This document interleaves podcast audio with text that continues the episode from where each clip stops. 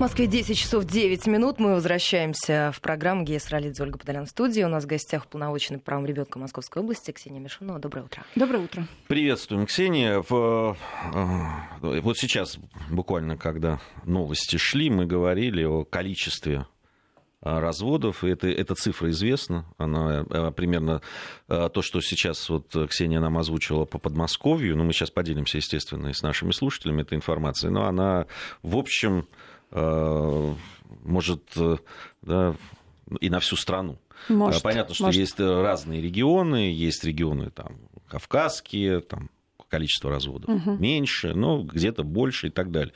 Но тут же надо сказать, что развод это не просто э, с одной, да, разрушение каких-то, ну, там, ячейки общества, как принято ну, говорить, и так далее. Да. Отношений и так далее. Что, в общем, Э, безусловно, с социальной точки зрения, э, прямо скажем, не очень хорошо такое количество разводов. Но это же очень часто это дети, ну, которые... Почти всегда дети. Почти всегда дети. Но, собственно говоря, это сейчас основная проблема, с которой приходит, э, я знаю, не только ко мне, приходит и на уровень уполномоченного при президенте, и приходят во всех субъектах мамы, реже папы, когда вот семья распалась, отношения разладились, и вроде как развод произошел, и суд уже решил, кто где с кем будет жить, и начинаются, реально начинаются войны. Причем войны не на жизнь, а на смерть. Причем делают такие вещи, ну, запредельные какие-то, запредельной жестокости, будем там говорить. Вот э, я выложила пост, просто был у меня звонок вечером э, три дня назад, и он набрал самое большее количество комментариев, и я поняла, насколько это вообще проблема всех касается. Э, позвонила женщина, вечером рыдает в трубку, просто рыдает, вот захлеб захлебывается, знаете, такое бывает, полдевятого. Я говорю, что случилось? Она говорит, вы знаете, у меня муж, бывший муж, украл ребенка из детского сада. То есть пришел, показал свидетельство о рождении и забрал его. Это при том, что ребенок, ну, может быть, видел его там, не знаю, три-четыре раза в жизни, но не имел с ним общения, не имел с ним контакта, он с ним не жил, девочка. И он уже там пятый день не выходит на связь и не говорит, где ребенок, что с ним, как она себя чувствует, и понятно, ну, в общем, то есть, вернее, я даже представить себе не могу ощущение матери в этот момент. Тем более, что она знает, что он э, не в московском регионе, а он э, может уехать или в Краснодар, или в Саратов, или в Самару. То есть э, парень такой бедовый, числится у всех должником, вроде как его ищут, но в то же время у нее не приняли заявление в полиции о розыске. Вот эта основная коллизия в том, что родной отец якобы не может украсть ребенка. То есть, если она его по закону не лишила родительских прав и вписала в свидетельство о рождении, все, все права на этого ребенка у него. Неважно, платит он алименты, содержит, участвует в его жизни. Вообще не важно. Он приходит, берет его за руку и уводит. И все. Его никто не будет искать. Более того, даже если найдут, ничего к нему применять не станут, потому что в той же полиции ей говорят, не потому что они злые и такие гадкие люди, ну, бывают и такие люди, везде бывают, но они говорят, по закону он законный представитель, мы ничего к нему применять применить не можем. Но разве не нарушаются права, с другой стороны, матери? Ну как, э, мать же имеет право знать хотя бы, где ее ребенок и в каком он состоянии. Да нет, самое, самое, что ужасное, в этот самый момент, когда это происходит, вот эта чудовищная история, в первую очередь нарушаются права этого ребенка права девочки жить с матерью, которая у нее есть решение суда на руках, что она, что ребенок остается с ней, все, она живет. И в первую очередь, конечно, и матери права нарушаются, но в первую очередь нарушаются права ребенка, которого вытаскивают из привычной обстановки, вытаскивают от мамы, отдирают. Особенно если ребенок не видел папу на протяжении длительного ну, времени. Ну, понимаешь, когда приходит э, человек раз в год, может быть, а может быть и не приходит, э, который не участвует в твоей жизни. Но Конечно, в этом случае он, он вообще, я, так, я правильно понимаю, что в этом случае он вообще никак не участвует? Участвовал? Вообще никак не участвовал. То есть чисто визу, визуально она говорит, что а, ну, ребенок идентифицирует, что это не чужой человек, потому что мне стали писать в комментариях, как же так, как она могла уйти, что воспитатели зачем отдали, вот воспитатели нарушили там закон. Ничего они не нарушили, они не имеют права не дать э, папе у которого свидетельство э, о рождении на руках, не могут ему не отдать ребенка. Ну, просто не могут по закону. И что с этим делать сейчас? Ну, вообще есть варианты, на самом деле. У меня они самые жесткие, но я уверена, то есть для общей части, может быть, э, населения, кто еще с этим не сталкивался, хотя по количеству разводов ощущение, что уже все столкнулись э, и не раз с этой ситуацией, может быть, они будут против, но я точно знаю, что те, кто уже в этой ситуации сейчас, и которые годами не могут найти своих детей. Еще одна женщина, которая мучается, бегает вот так по кругу, Москва, Московская область, потому что а, бывший муж прописан в Москве, скрывает ребенка в Московской области. Еще одна вот такая, знаете, коллизия в законе. Он его скрывает. Все знают, где скрывает ребенка. А, в доме в Подмосковье. Все знают. Полиция знает, ну, опека знает, понятно. Мы все знаем, мама знает, все знают. Но зайти в дом по закону нельзя, потому что это частная собственность. А то, что там страдает ребенок, не видя матери, оторванная от родной среды и так далее, и так далее, и так далее, это, вот это мы не можем переступить потому что по закону сейчас а, частная собственность и охрана ее и неприкосновенность важнее для нас вот этих вот а, а, человеческих, ну, будем так говорить, детских прав. Вот тут еще вот, хотелось бы разобраться. Вот э, в первом случае, о котором мы говорили. Был, есть решение суда да. о том, что девочка должна жить с матерью. Да да, в этом случае было нарушено решение суда. Решение суда. А оно вообще, в принципе, не выполняется никогда.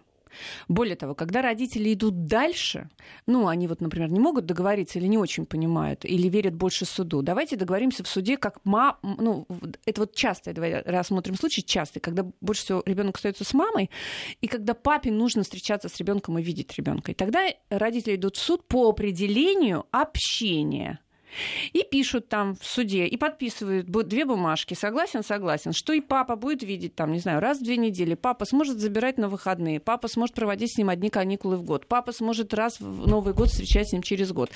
Все подписывают, все согласны, но никто никогда не выполняет решение суда. Вот основная проблема, мне кажется, это вот э, э, э, истории с разводами и с родительскими войнами, это Э, невыполнение решения суда. Вообще никак. И по, по а нет никакого э, воздействия, механизма, механизма э, а, соблюдения. Ну нет, ну как, это же нет. судебное решение. Ну, судебное решение. Значит, что происходит дальше? Предположим, а, папа бьется во все значит, инстанции, приходит ко мне, мы приходим к судебным приставам, собираемся, они говорят, окей, пошли. Они приходят к маме с решением ну, суда. Когда у тебя есть решение суда, вступают в силу твои помощники, судебные приставы которые как раз должны помогать тебе выполнять решение суда. Они да. приходят, мама говорит, заболел, не хочет выходить.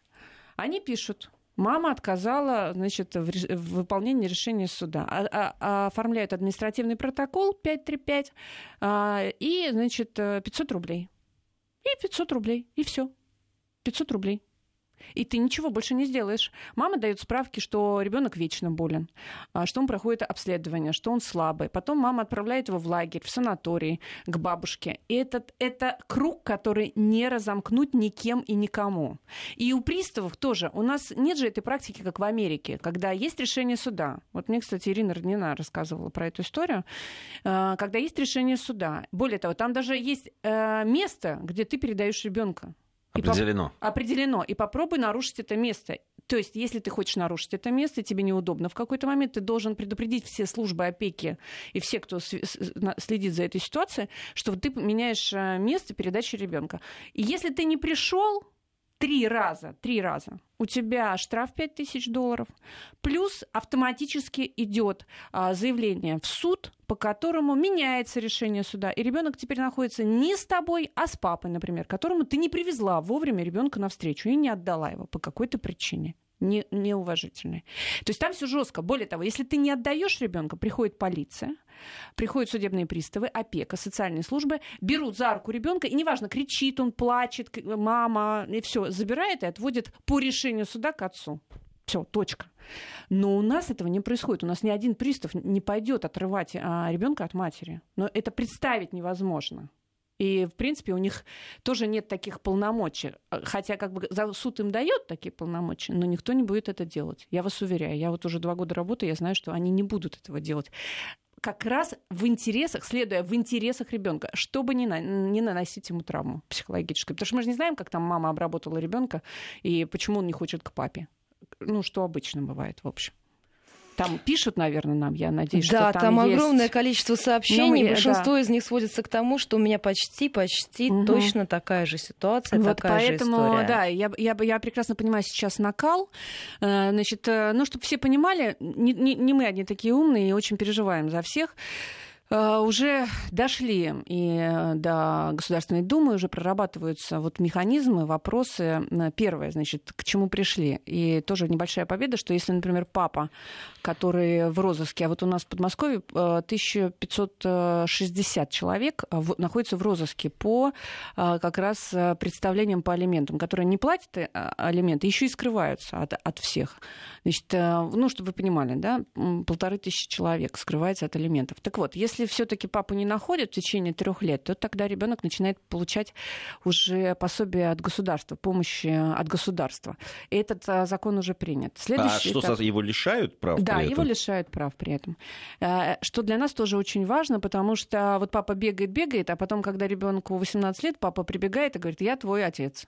И может претендовать на все, на жилье ребенка, на, на алименты от ребенка, например, если уже парень вырос или девушка, да, начинает работать, он может прийти и попросить быть у государства алименты на содержание на свое от своего же ребенка. Второй этап, который сейчас вот будет прорабатываться, буквально в понедельник будет заседание Совета Федерации, нас туда всех позвали, о том, э, чтобы ну, вот, э, э, заниматься вот этими разыскными историями с с родителями, которые не платят алименты, и все-таки искать пути выхода и взыскивать, потому что а, что делают папы? Ну, все знают про это, переписывают недвижимость. Э, так придешь к нему, а у него ничего нет у отца. А, ни машины, ни квартиры, ничего нет. То есть и взять-то нечего. И еще есть э, тоже такой нюанс, о котором все думают, как его исправить. Ну, в общем, нам давно пора менять, на самом деле, семейный кодекс. Например, у папы накопился долг. Долг бывает 100 тысяч, 200 тысяч. Ну, не платят алименты.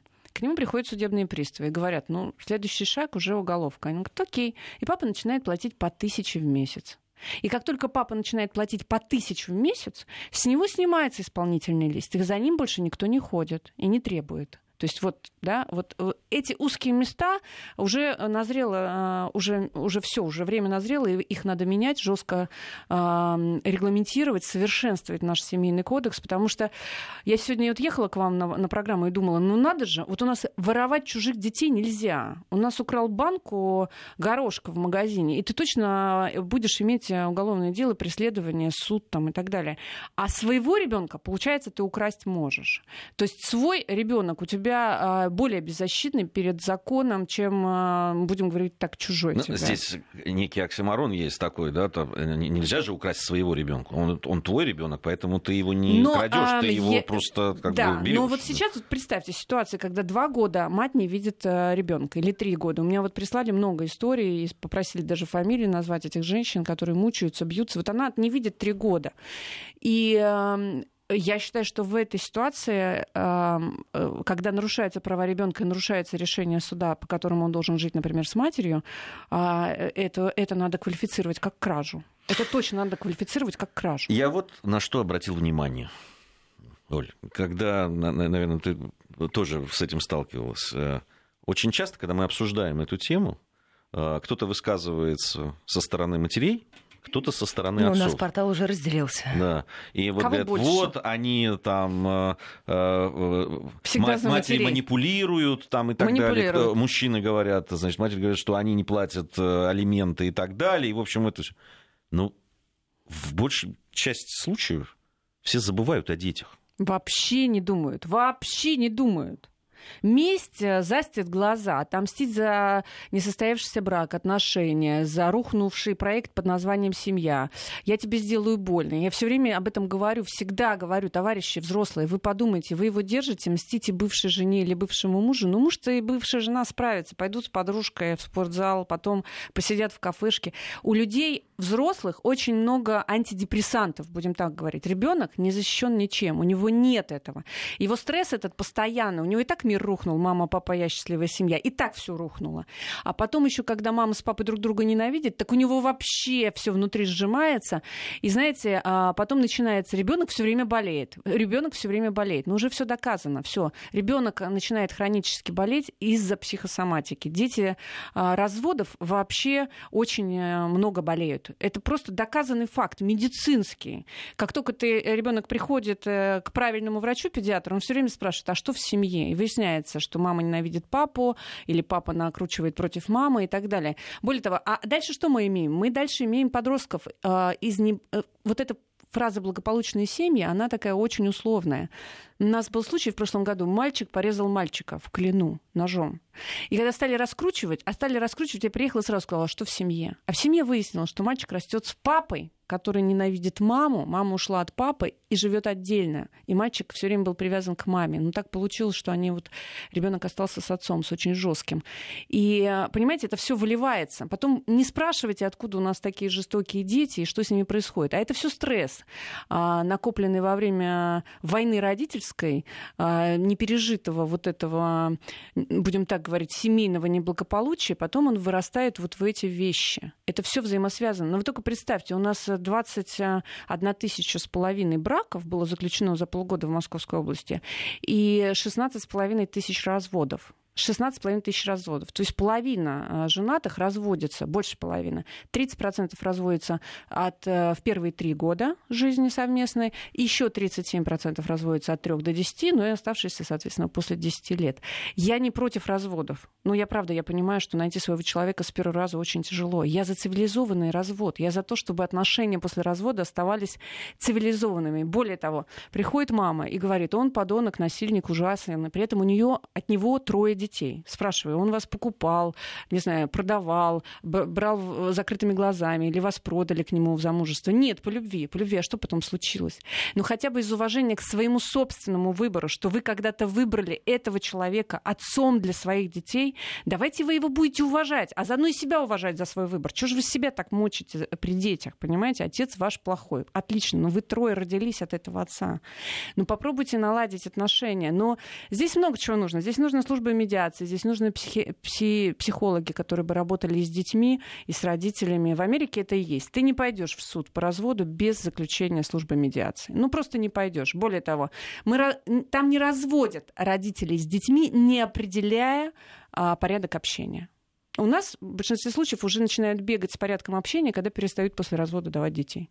А там нет. Ты подаешь на развод, сразу должен определить, где будет жить ребенок, как он будет общаться со вторым родителем. Но я считаю, что это правильная позиция. Это как раз Но здесь вопрос, защищает... я так понимаю, в том, что даже если это есть определение, оно, да, оно не, не, не выполняется де-факто. Не просто. исполняется, не исполняется. То есть э, де юре разделили, а дальше начинается вот эти вот хождения а по дальше начинается травля и хождение по мукам, да. Я вот, если честно, до сих пор, я, я, я это представляю представить э, не могу, и не дай бог это никому, хотя я понимаю, что очень многие оказываются заложниками. Вот когда, если мужчина сильнее... Да знаете, и мужчины приходят, страдают, когда понимают, что мать ну, забрала ребенка, не дает видеть. Ну, как бы она говорит, да, пожалуйста, но только сегодня он занят, завтра кружки, послезавтра друзья, бабушка, потом лагерь, потом, ну и так далее, так далее, так далее. И ничего сделать с мамой нельзя. Он может еще пять раз приходить с судебными приставами, и мы ничего сделать не можем. Ну вот странно, ведь государство находит способы, там, условно, э, Э, воздействовать на граждан, которые там не платят э, э штрафы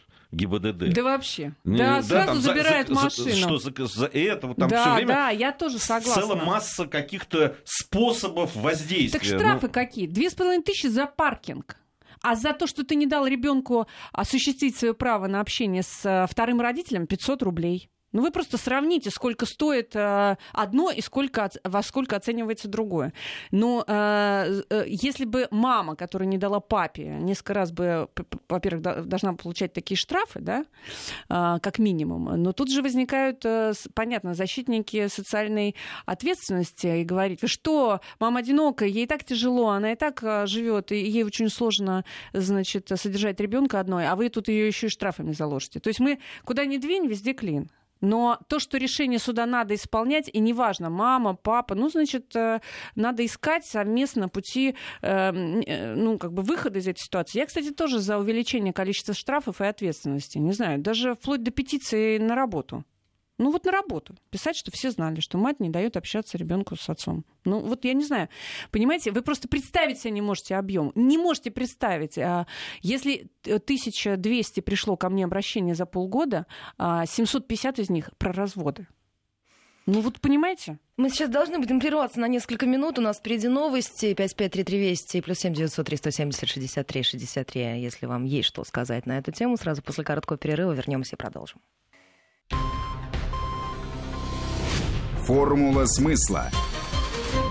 10 часов 34 минуты в Москве. Мы возвращаемся в программу. Гия Сралидзе, Ольга Подолян в студии. У нас в гостях Ксения Мишонова, уполномоченная правом ребенка Московской области. 553320 и плюс 7903 170 63 63. Наши эфирные координаты. Вопросов и сообщений огромное количество. Я всегда при, прихожу к вам о чем-то нехорошем разговариваем. Людям настроение портим с утра. У меня такое ощущение. Но, к сожалению... Это... странно, если бы вот в той ситуации, которую сейчас описывали, говорили бы о том, что все хорошо. Нет, это вообще всероссийского а, масштаба проблема. Это реальная проблема всей страны. У нас родители не защищены после развода. Э, и как а, мамы и папы, так и, ну, в первую очередь, дети. Я вообще сейчас не понимаю. То есть, если мама может пойти ко мне пожаловаться, папа может еще куда-то пожаловаться, а ребенок вообще никому не может пожаловаться. Он не может даже заявить, я хочу видеть маму, я хочу видеть папу. У него все время давление с двух сторон. Ну, то есть, это э, какой стресс они испытывают, это даже вы представить себе не можете, дорогие друзья, какой ребенок стресс э, по, по тяжести испытывает во время вот такого развода, когда, более того, еще когда, ладно, развод состоится, состоялся, но родители хотя бы сохранили отношения и при, при встрече друг с другом не, не, значит, не скрипят зубами, а все-таки улыбаются и ну, в памяти о каких-то годах и вообще о том, что вообще есть ребенок, совместная территория, э, как-то уважительно и весело, может быть, проводит это время маленькое. А вот когда они друг друга ненавидят, ребенок это считывает. Это причем даже говорить нельзя. Можно не говорить, не словами. Ребенок очень интуитивно считывает информацию по эмоциям, по взглядам, по жестам, по всему. А, и так как он не может выразить все, что он хотел бы выразить, мы можем и крикнуть, и, и, и психануть, и мы можем да, на ком-то отыграться, а ребенок не может. Он все это в себе пере, пере, переживает, и, соответственно, сгорает а, огромное количество его а, ну, психологии, вот его личного пространства, сгорает просто под этим стрессом. Ну, это спрашивают, а ребенка кто будет спрашивать его права, его права, что входит в его права и чего сам хочет ребенок? Сейчас э, ребенка спрашивают, э, если родители разводятся, когда ребенку 10 лет в суде, э, ребенка спрашивают, с кем бы он хотел остаться То есть учитывают жить. его мнение. Учитывают же... его мнение с 10 лет, да.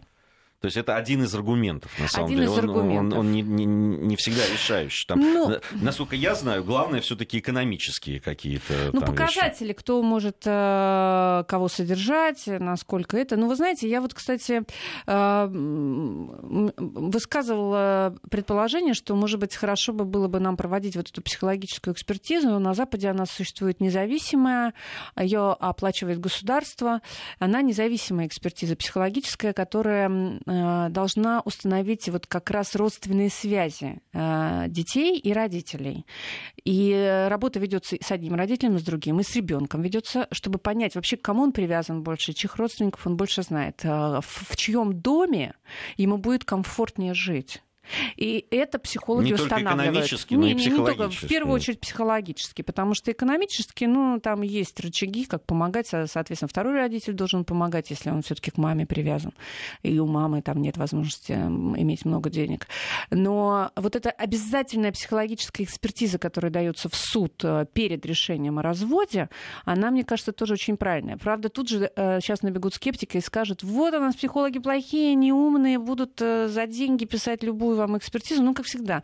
Но, ребят, если всего этого бояться, все время думать, что вот у нас все коррумпировано, ну, мы вообще никуда не сдвинемся. Давайте хотя бы попробуем сдвинуться, давайте хотя бы э, попробуем начать. Э, вот мы хотим все-таки попробовать э, вот эту службу медиации вести при разводах и консультировать родителей, объяснять им хотя бы, хотя бы объяснять им риски, которым они подвергают ребенка, если они не договорятся, первое, и, как вы абсолютно правильно сказали, если они не будут выполнять свои договоренности. Ну, а на уровне все-таки соблюдения э, решений суда там вообще планируется что-то делать? А, ну, э, вообще, да, все уже говорят, что надо менять этот семейный кодекс, но это предложение, мы будем их, э, будем их двигать в этом году. Я так подозреваю, что, я думаю, и в Госдуме тоже уже все созрели, и комитет э, по семье, э, делам женщин и социальной политике уже тоже созрели, и все понимают, что это надо менять. Наше ну, просто предложение... мы в этой студии говорили с Анной Юрьевной Кузнецовой. Да, да. Уполномоченным по правам детей при президенте России, и она тоже говорила о том, что это очень большая проблема, одна из главных проблем, из которые главных. тоже существуют, и это но она тоже, тоже принимает на себя по, по всем, она принимает по всем а, регионам а, жалобы, понятно, они потом к нам уходят. Но а, мы предла... что мы предлагаем? Мы предлагаем первое ввести ограничение родительских прав а, в ситуации, когда один из родителей не выполняет решение суда, ну, то есть три раза. Вот три раза есть исполнительный лист о том, что не выполнено решение суда, не предоставлена возможность общения ребенка с другим родителем, значит, мы временно ограничиваем этого родителя в правах. Соответственно. Второе. Значит, мы хотим предложить все-таки участие медиаторов а, а, при разводе и, более того, не разводить эм, родителей э, до э, того, как они, в общем, тоже в судебном или там подпишут соглашение о том, как они будут э, с ребенком общаться, как часто, и чтобы вот это решение тоже выходило вместе с решением суда о разводе. Это второе.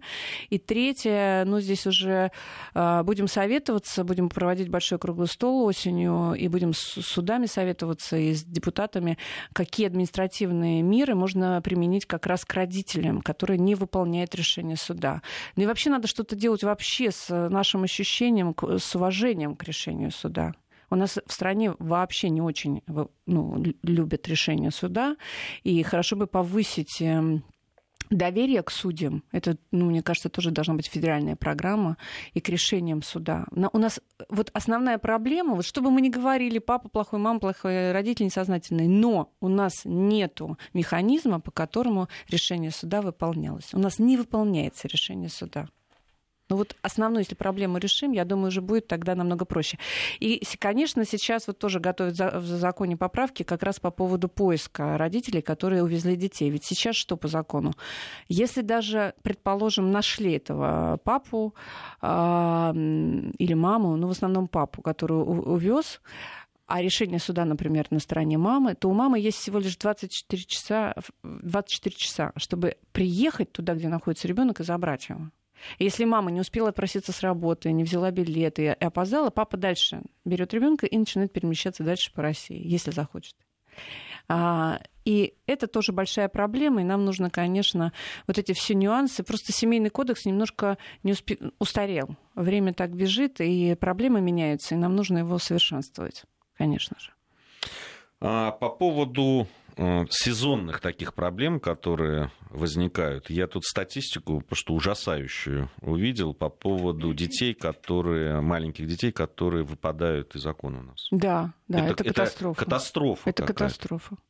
А, запас, ну вот у нас э, за, за вот эту неделю не скажу, а за позапрошлые 10 дней 7 э, случаев. Ну, чтобы вы понимали, в неделю где-то 5-6 случаев, и выпадение из окон, и один был э, с летальным исходом. При этом э, дети выпадают из окон, а окна открыты, дети опираются на москитную сетку. У всех ощущение, что москитная сетка сохранит и удержит, не удерживает. При этом Взрослые находятся в соседних комнатах. То есть основная какая причина? Взрослые находятся в соседних комнатах, малыши без присмотра, либо малыши оставляют под присмотром более старших детей, что тоже неверно.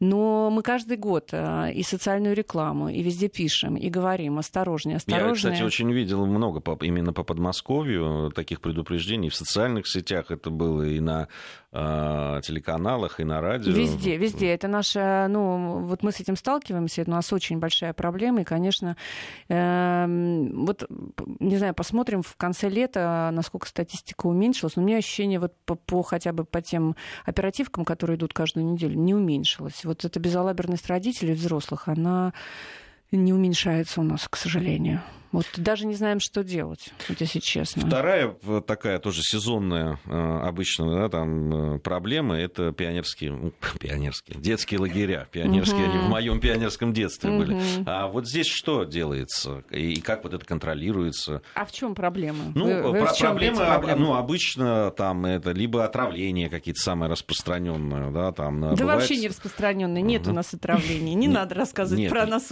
я говорю не про вас, я говорю про вообще, ну, вообще про э, проблемы, которые в стране существуют. Mm. Но, а, вы знаете, с каждым годом, а, когда проходит летняя кампания, все собираются и просто анализируют те случаи, будем так говорить, несчастные случаи или недолжного выполнения своих обязанностей вот этими организациями. Они, конечно, тщательно анализируются, и, исходя из этого, выпускаются новые административные постановления и ужесточаются требования к тем, кто организует детские лагеря. Ведь на каждой территории, в любом регионе есть местные лагеря, муниципальные или региональные лагеря, а есть и не местные. Ну, например, частные лагеря, или, например, на территории Московской области есть московские лагеря, или, ну, там, еще какие-то лагеря. Поэтому ведомственные лагеря тоже есть. Поэтому здесь эм, вот э, я уже сейчас знаю, что у нас уже конец э, практически, да, вторая половина июля, но вот по сравнению даже с прошлым летом у нас эм, резко сократились происшествия на территории лагерей, более ответственно стали подходить к подбору персонала. Есть, эм, э, есть вариант, э, то есть не было ни одного сообщения об отравлении. Погода, Погоду и региональный мы, да, блок. потом продолжим. 10 часов 48 минут в Москве. Возвращаемся в программу 553320 плюс 7 903 170 63 63. Ксения Мишонова у нас в гостях. Ну, надо про лагеря закончить, чтобы никто не волновался. На самом деле с каждым годом э, условия становятся лучше.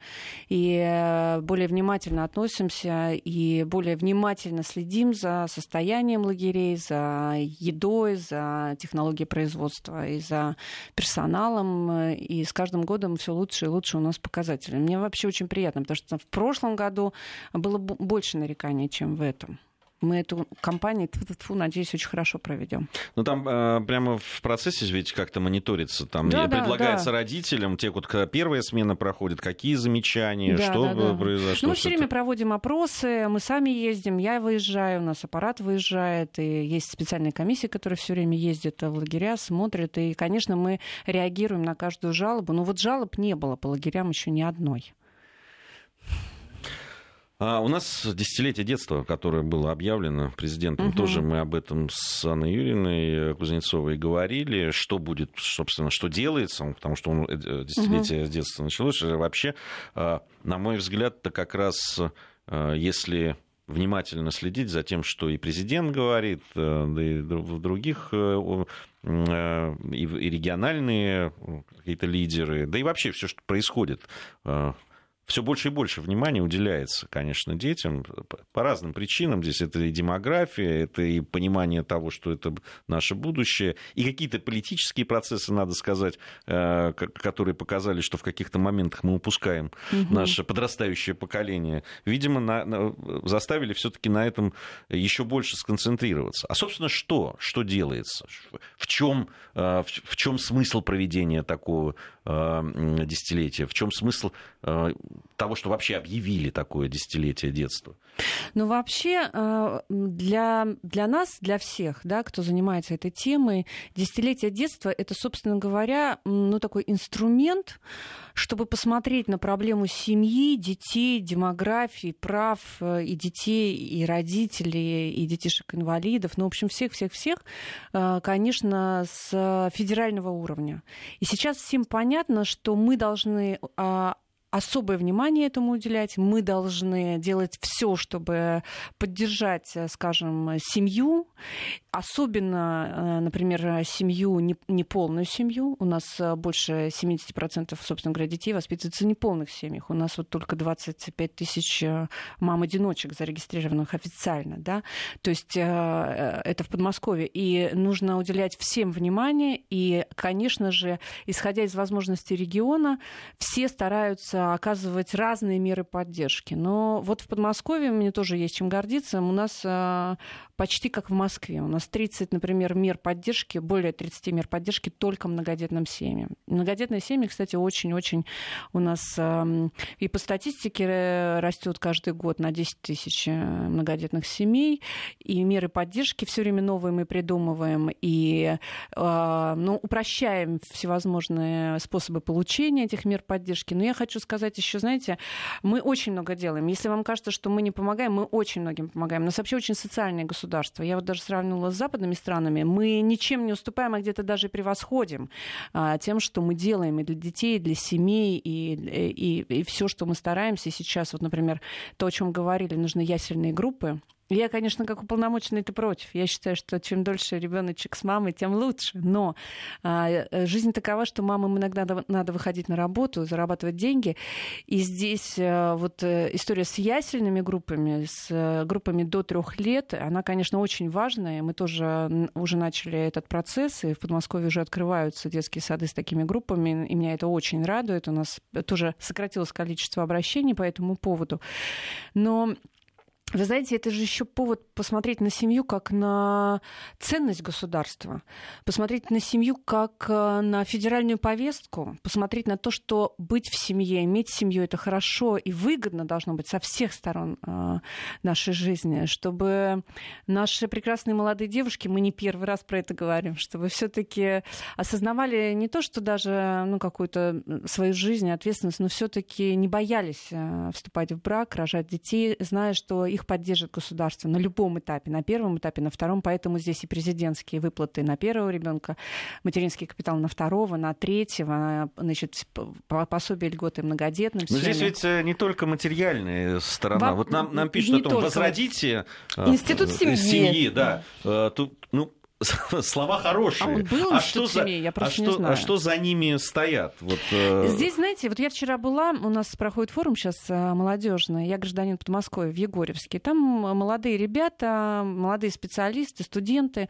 и они два часа меня, будем так говорить, я даже не знаю, кто кого больше прокачивал, они меня или я их, точно они меня, потому что а, их интересовало, я спросила, задайте мне самый неудобный вопрос, как вам кажется. Значит, этот был первый вопрос, кто виноват, что развалили СССР. Да, это 20-летние дети меня спрашивают. Он был страшно для меня неудобный. Я говорю, история еще пока не ответила на этот вопрос окончательно.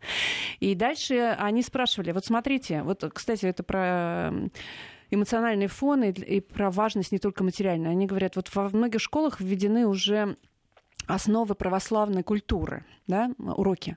Но при этом нет уроков полового воспитания для детей. Вы преподаете целомудрие, не рассказывая про другую часть жизни. Это они задают мне вопрос этот, да. И их очень интересует, когда будут введены уроки семейной жизни, как, как раз на которых должны, по идее, учить э, детей общаться, нести ответственность за ребенка, за его состояние, за его не только здоровье, но и психологическое состояние, за то, как обращаться а, в семье, что такое муж, жена, кто какие обязанности делит. Им это страшно интересно, но спросить не у кого и негде. Потому что есть вакуум общения, родителям некогда, и, может быть, они тоже не знают, что сказать. Поэтому для нас важно говорить о семье как о ценности, государственной ценности. Как бы э, не пошло уже звучала ячейка общества, которая нам всем надоела, но это правда, ребят, без этого не будет государства. Вы абсолютно правильно говорите, когда говорите, что, ребят, государство — это мы с вами. Государство — это наша маленькая семья. Из семей состоит государство. Не из единичных членов, а именно из семей. Когда есть семья, есть государственная политика по отношению к семье, к детям, к продолжению жизни, к многодетности. Вообще, что такое дети в семье. Ну, в общем, это большой, большой суперпроект десятилетия. И мы надеемся, что мы очень многое сможем сделать за эти 10 лет, включая те проблемы, о которых мы говорили в самом начале. А, а совершенствование семейного законодательства. Ну вот это все.